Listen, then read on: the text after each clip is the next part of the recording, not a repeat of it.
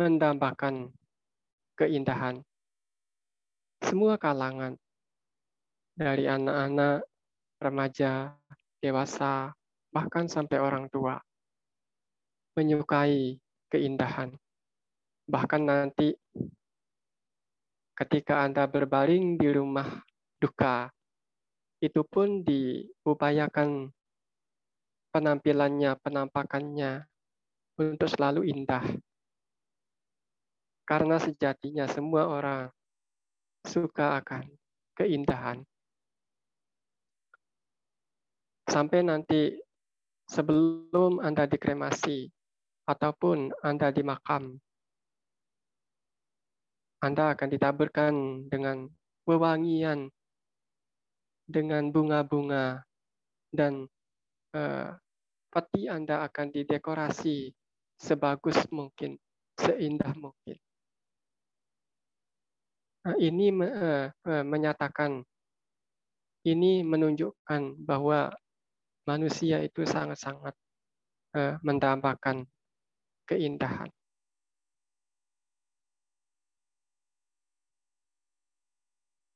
Sehingga semua hal yang berkaitan dengan kehidupan kita, kita selalu upayakan menghiasnya dengan seindah mungkin.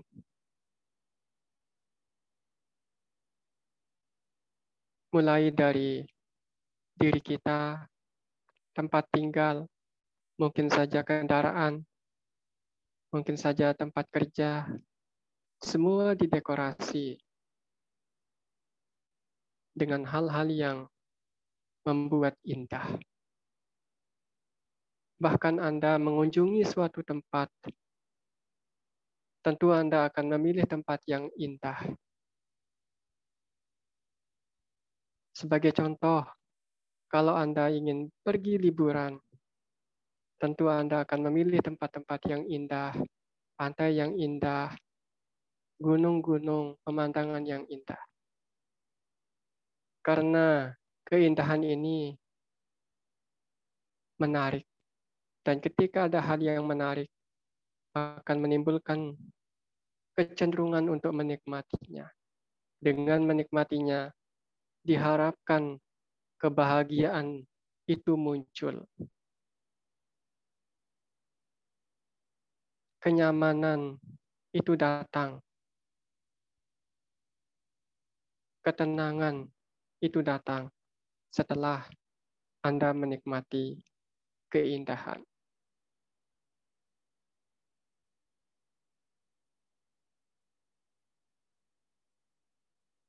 Tapi secara umum keindahan itu ada dua jenis. Keindahan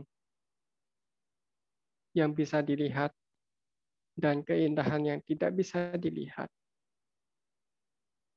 Atau keindahan luar dan keindahan dalam.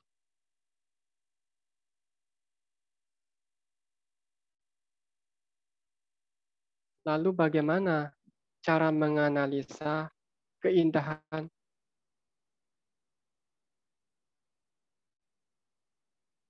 Kita bisa menganalisa keindahan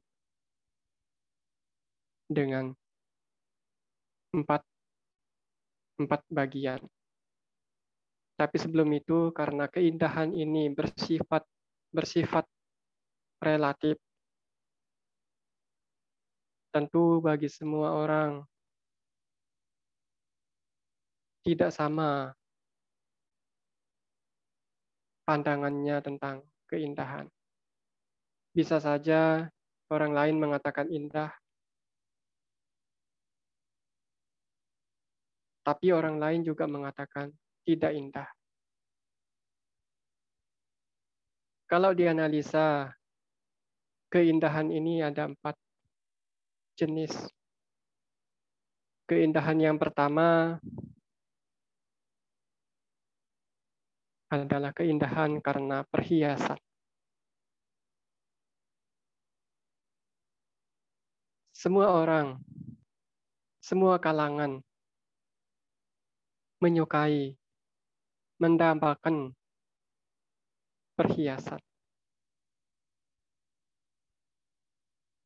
Karena perhiasan ini bisa menarik perhatian.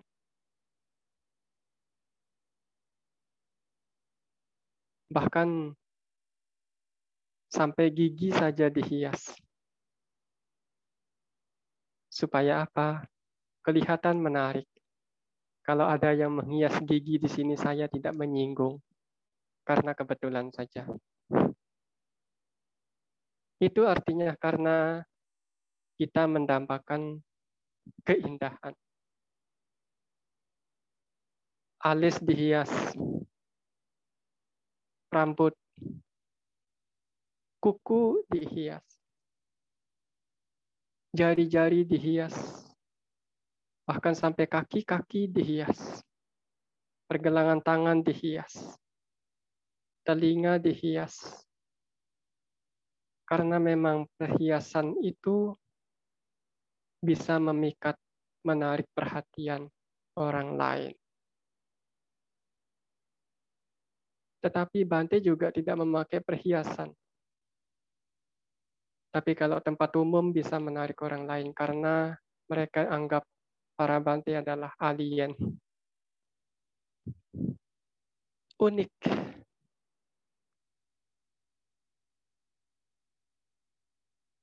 Tapi Bapak Ibu, perhiasan ini memang bisa mengundang kebahagiaan tapi sifatnya hanya sementara saja.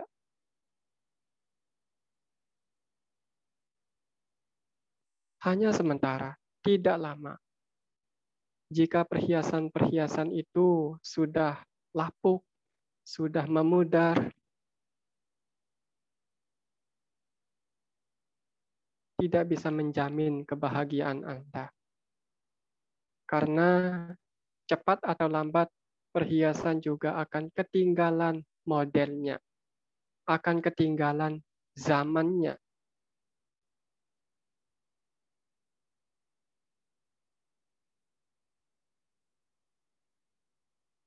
Itu keindahan karena perhiasan. Keindahan yang kedua adalah keindahan secara jasmani. Tentu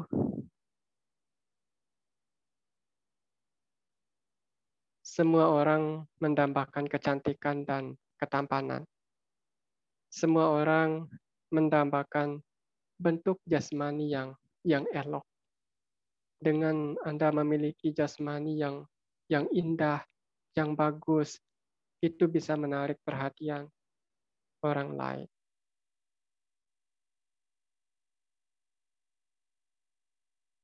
bahkan karena kemajuan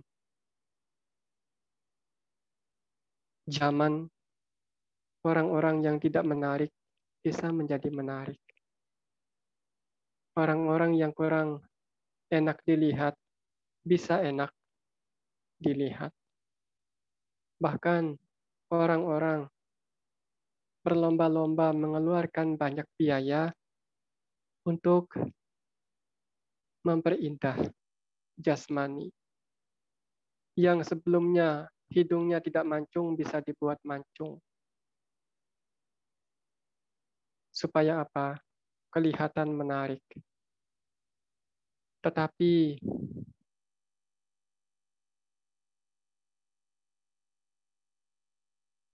kebahagiaan secara jasmani ini memang bisa mendatangkan kebahagiaan, tapi hanya sementara.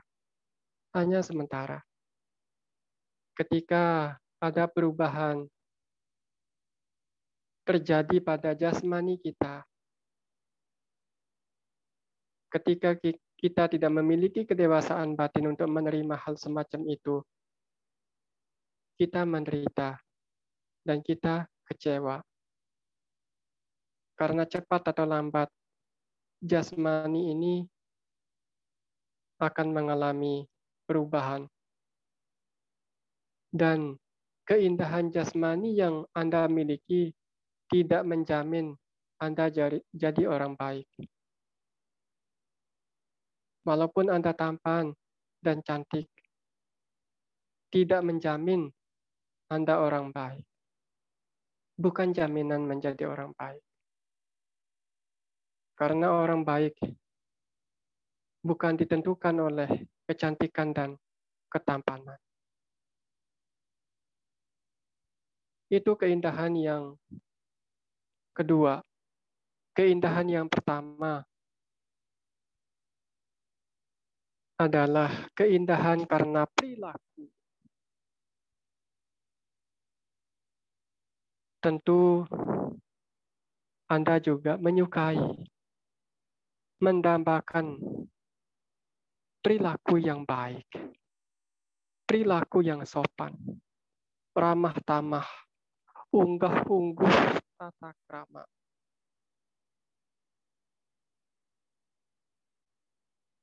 Jika Anda memiliki perilaku yang baik, sopan santun diutamakan. Itu bisa menarik perhatian orang lain apalagi dalam kehidupan saat ini yang kehidupan kita dilanda oleh wabah, oleh pandemi. Karena Anda memiliki perilaku yang baik,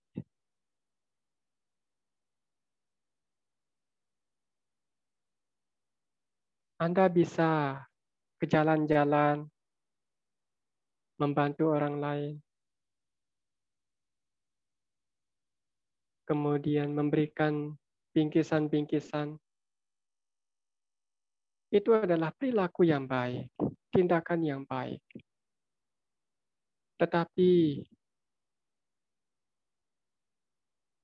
perilaku itu bisa dibuat-buat. Perilaku itu bisa dibuat-buat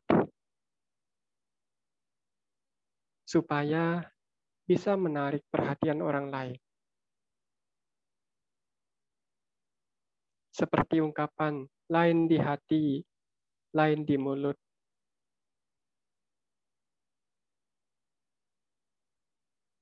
Pikirannya lain,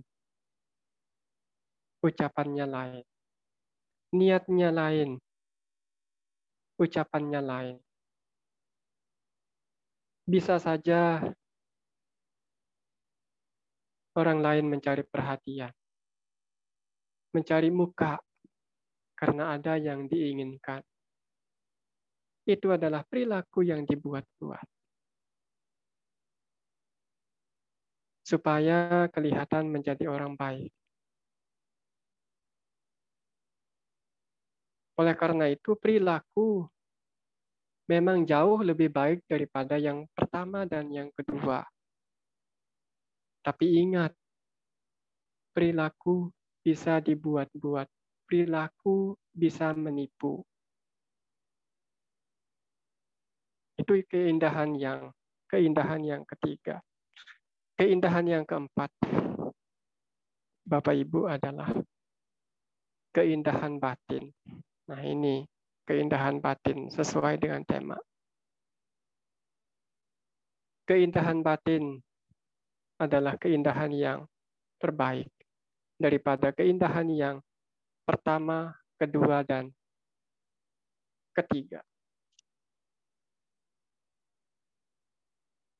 Karena keindahan batin ini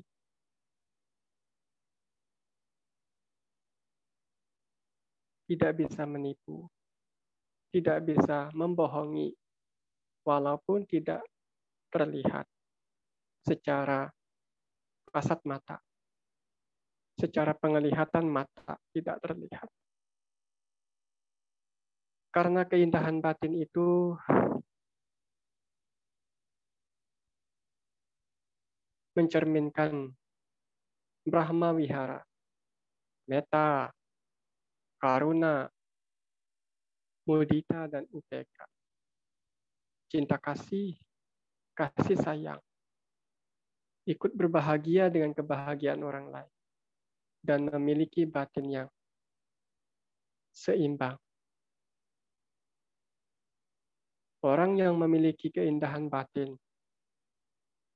akan tercermin kebaikannya, kepeduliannya, perhatiannya melalui tindakan nyata, ucapan, dan pikirannya selalu dalam kebaikan.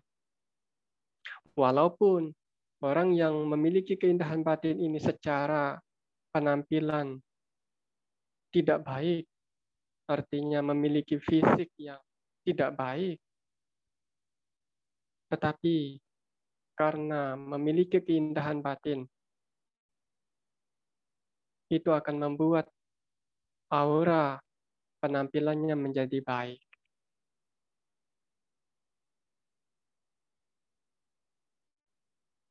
Karena keindahan batin melalui meta, ia akan selalu peduli baik sama orang lain. Karena ia berprinsip orang lain menginginkan hal yang sama dengan diri saya. Sebagaimana saya tidak ingin disakiti, demikian juga orang lain.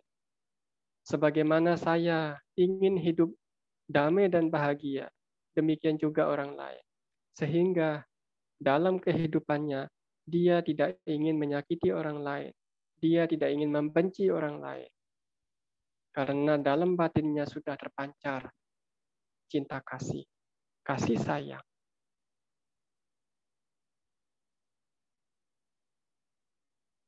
Nah, dengan adanya cinta kasih, kasih sayang, mudita dan UPK ini yang akan menjadi, yang akan membuat batinnya indah.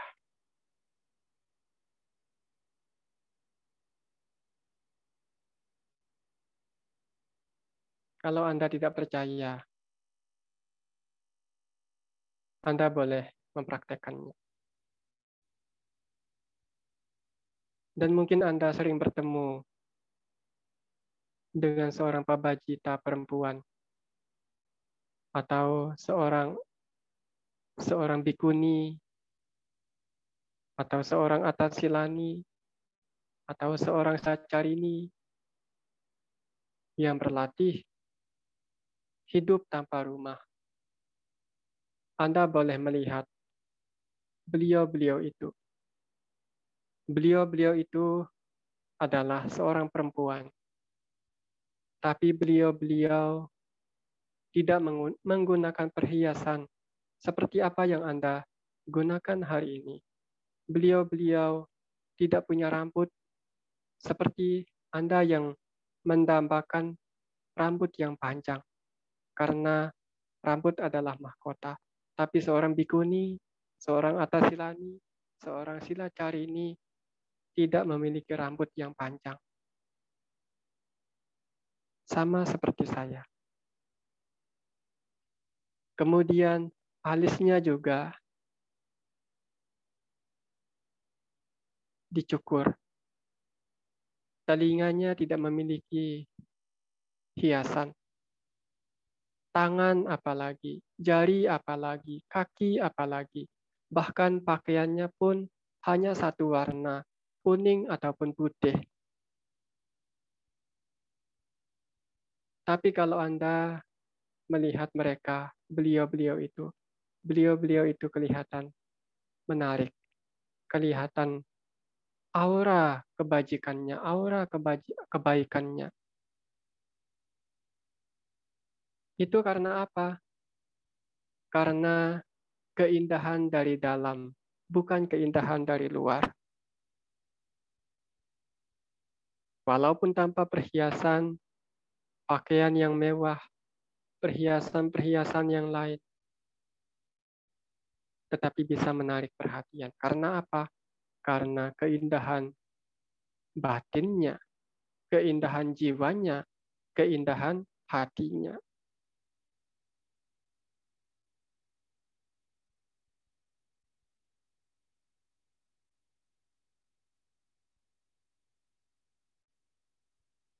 Kalau tidak percaya, Anda boleh lihat. Sebenarnya tanpa perhiasan pun Tanpa pakaian yang mewah pun, Anda bisa memiliki penampilan yang indah, menarik untuk dilihat, tanpa membuang-buang biaya. Cukup dengan memiliki meta, karuna, mudita, dan upeka. Tanpa Anda rebonding, tanpa Anda pergi ke salon, tanpa Anda pergi ke uh, kosmetik, tanpa Anda mengoles-ngoles wajah, tanpa Anda operasi plastik, Anda bisa menarik, Anda bisa memiliki penampilan yang indah. Beberapa tahun yang lalu, Bapak Ibu, saya memiliki seorang guru yang, ya maaf saja, penampilannya biasa-biasa saja. Tetapi karena anak muda itu menyukai yang namanya kecantikan, mendambakan kecantikan. Apalagi kalau sedang duduk di bangku sekolah. Beliau adalah adalah guru saya, seorang guru matematika yang sangat pandai sekali. Seorang guru matematika, saya tidak menyukai hitung-hitungan, gurunya jelek lagi. Kok saya, dalam hati saya bilang, kok gini amat. Sudah jadi guru matematika yang tidak saya sukai, penampilannya juga biasa-biasa saja, tidak menarik. Awalnya saya mengatakan demikian. Tetapi beberapa hari, beberapa bulan, kemudian setahun, dua tahun, penglihatan saya berubah yang dulunya saya lihat biasa-biasa saja, tidak menarik. Akhirnya bisa menarik. Karena apa? Unggah-ungguh, ya, tata krama, sopan santun, sangat ditunjukkan. Dan ketika saya mau menyalam ya berjabat tangan biasanya. Biasa seorang siswa akan berjabat tangan. Nah, beliau tidak mau. Beliau uh, uh, beranjali.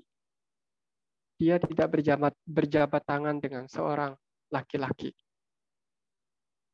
Karena beliau menggunakan aksesoris agamanya. Ternyata beliau adalah seorang yang taat beribadah itu menunjukkan cerita ini saya ceritakan supaya Anda bisa mengerti bahwa penampilan fisik, penampilan perhiasan, penampilan jasmani tidak mencerminkan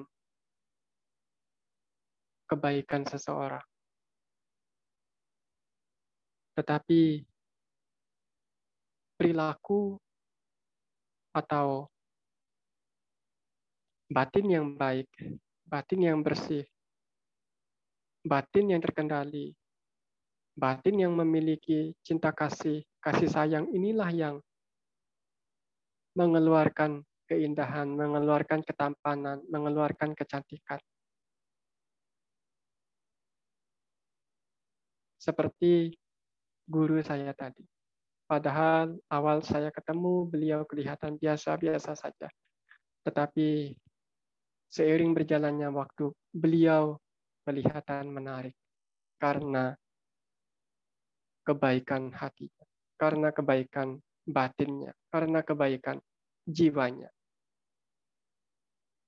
Anda juga bisa demikian. Anda bisa demikian. Tanpa mengeluarkan banyak biaya, Anda bisa kelihatan indah, Anda bisa kelihatan cantik, Anda bisa kelihatan menarik. Anda bisa kelihatan tampan. Cukup Anda memiliki meta, karuna, menjaga perilaku, menjaga ucapan, menjaga tindakan. Nah, dari empat keindahan ini, keindahan pertama, keindahan kedua, dan keindahan ketiga, keindahan yang keempat inilah yang paling baik, yang paling tinggi, yang harus kita upayakan selain keindahan-keindahan yang terlihat di luar.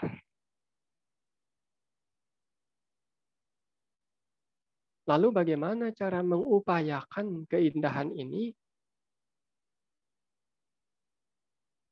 Caranya adalah kita harus mengembangkan kesabaran setiap hari. Baik itu kesadaran secara jasmani, secara tubuh, kesadaran kesabaran secara jasmani, secara tubuh ini bagaimana, Bante? Ketika lapar, kita sabar. Ketika disakiti, kita sabar. Ketika dihina, kita sabar. Ketika panas, kita sabar. Ketika sakit, kita sabar. Ketika hujan, kita sabar. Itu adalah kesabaran jasmani. Kemudian kesabaran batin adalah sabar ketika kita dibenci, sabar ketika kita difitnah, sabar ketika kita dalam keadaan yang tidak menyenangkan hati. Kemudian yang kedua harus memiliki ketenangan atau rendah hati, bukan rendah diri dengan kita rendah hati, dengan kita memiliki ketenangan, maka apa pun dalam apa pun kondisi hidup kita, baik itu tidak menyenangkan, baik itu menyenangkan, kita selalu tenang. Kita selalu tenang. Tetapi apabila orang yang tidak tenang, itu karena mereka tidak mengenal dhamma, tidak mempraktekkan dhamma.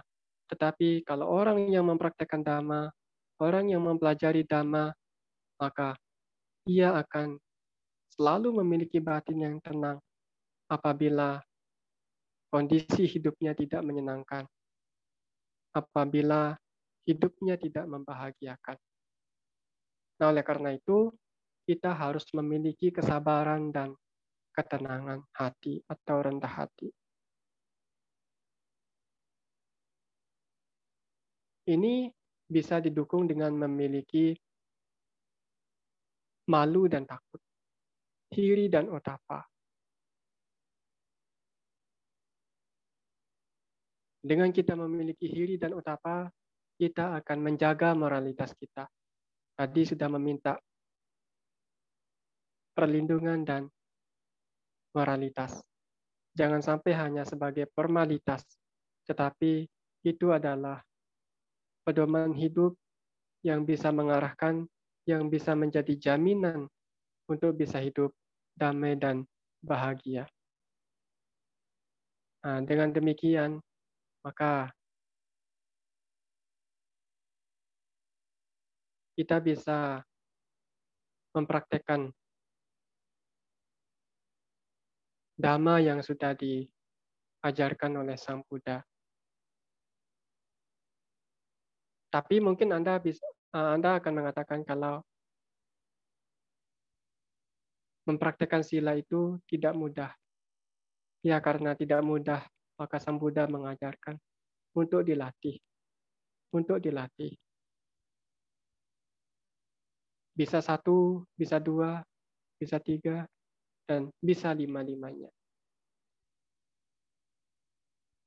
Dengan kita melatihnya, maka kita akan terbiasa terbiasa untuk menjalankannya. Sebagaimana Anda dulu tidak bisa berjalan, tidak bisa berlari, tidak bisa menghitung, tidak bisa makan, tidak bisa membaca, tidak bisa menulis, tapi sekarang Anda menjadi terlatih. Tanpa bimbingan Anda bisa melakukan, tanpa disuap Anda bisa makan. Tanpa dibimbing Anda bisa berjalan apa menulis, membaca, tanpa dituntun Anda bisa berjalan sendiri. Itu karena apa? Karena latihan. Coba kalau Anda tidak berlatih sejak Anda lahir, sejak Anda kecil, Anda tidak akan menjadi orang yang terlatih hingga pada hari ini. Demikian juga dengan Dhamma, demikian juga dengan Pancasila Buddhis, kita butuh latihan setiap saat. Nah, dengan kita melatih Pancasila Buddhis ini, kita membutuhkan rasa malu dan takut. kesabaran, dan kerendahan hati atau ketenangan ini. Nah inilah dhamma yang singkat yang saya sampaikan di malam hari ini sesuai dengan kutipan di awal bahwa melakukan kejahatan itu sangat-sangat mudah sekali. Sangat mudah sekali. Tanpa Anda sekolah bisa Anda lakukan. Tanpa Anda kuliah Anda bisa melakukan kejahatan. Tetapi melakukan kebaikan itu sungguh-sungguh tidak mudah.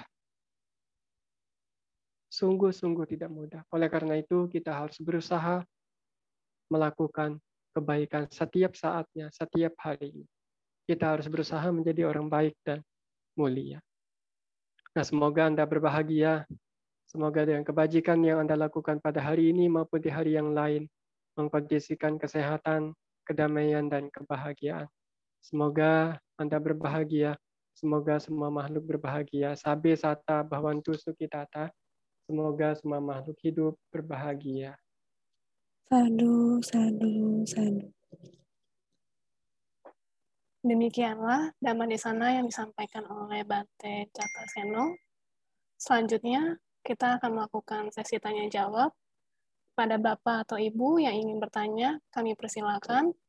Pertanyaan yang diutamakan pertama kali adalah apabila Bapak Ibu ingin bertanya secara langsung, dapat mengaktifkan fitur raise hand atau dapat mengirimkan pesan kepada admin Wihara Dharma Suka, lalu akan kami bacakan.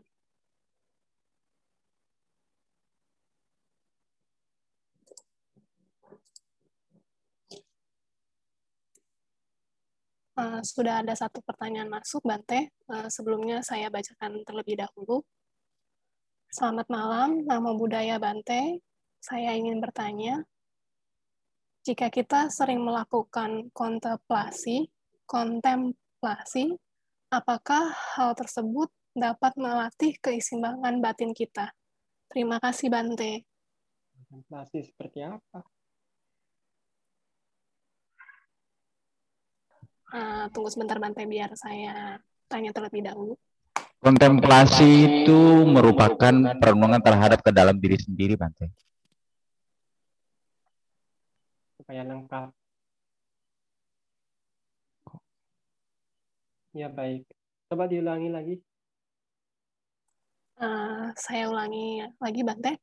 Uh, saya ingin bertanya, jika kita sering melakukan kontemplasi atau yang bisa diartikan sebagai perlunungan terhadap diri sendiri atau membulatkan tekad terhadap pikiran sendiri, apakah hal tersebut dapat melatih keseimbangan batin kita?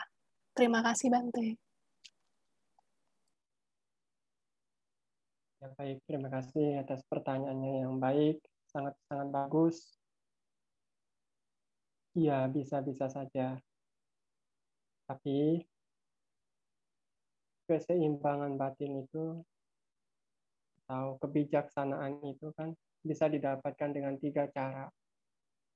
Yang pertama dengan merenung, dengan berpikir yang baik,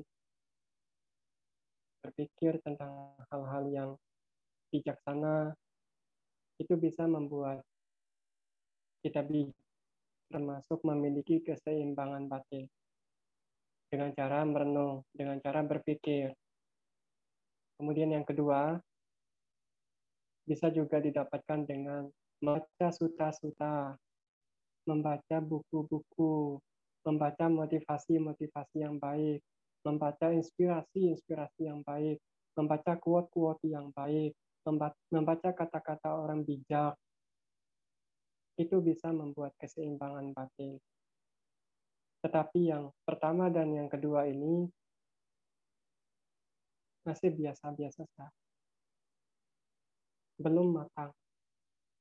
Untuk memiliki keseimbangan batin, kese, apa, kebijaksanaan yang dalam, kita harus melalui meditasi. Terutama meditasi vipassana bawana. Dengan kita bermeditasi vipassana bawana, kita akan memiliki keseimbangan batin. Bahkan tidak hanya keseimbangan batin atau kebijaksanaan semata, tetapi kita bisa merealisasi kebebasan tertinggi. Karena tujuan kita sebagai umat Buddha mempraktekkan Dhamma bukan hanya sekedar keseimbangan batin saja, tetapi juga bebas dari derita. Nah, dengan kita mempraktekkan vipassana bawana ini, kita akan bisa memiliki keseimbangan batin atau bebas dari derita. Terima kasih.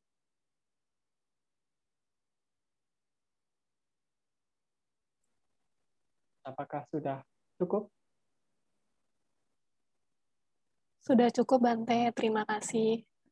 Uh, belum ada pertanyaan masuk. Uh, kita akan tunggu kurang lebih 1-2 menit untuk pada Bapak atau Ibu yang ingin bertanya bisa dapat mengirimkan pesan pada admin Wihara Dharma Suka atau dapat mengaktifkan fitur raise.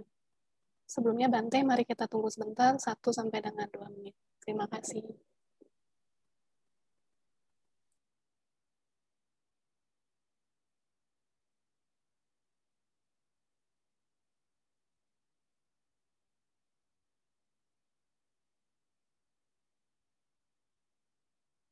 Sudah malam. Mereka capek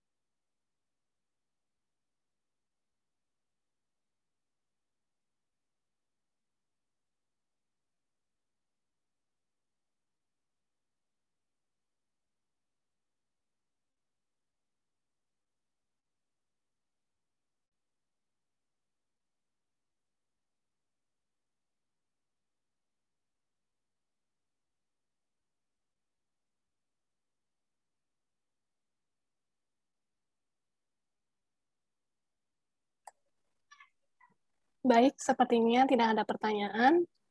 Uh, kami akan menutup sesi Dhamma Desana hari ini.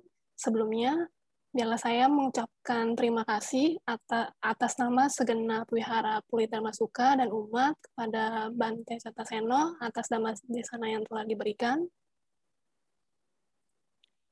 Apabila Bante Sataseno ingin meng ingin meninggalkan ruangan Zoom terlebih dahulu, kami persilahkan. Terima kasih.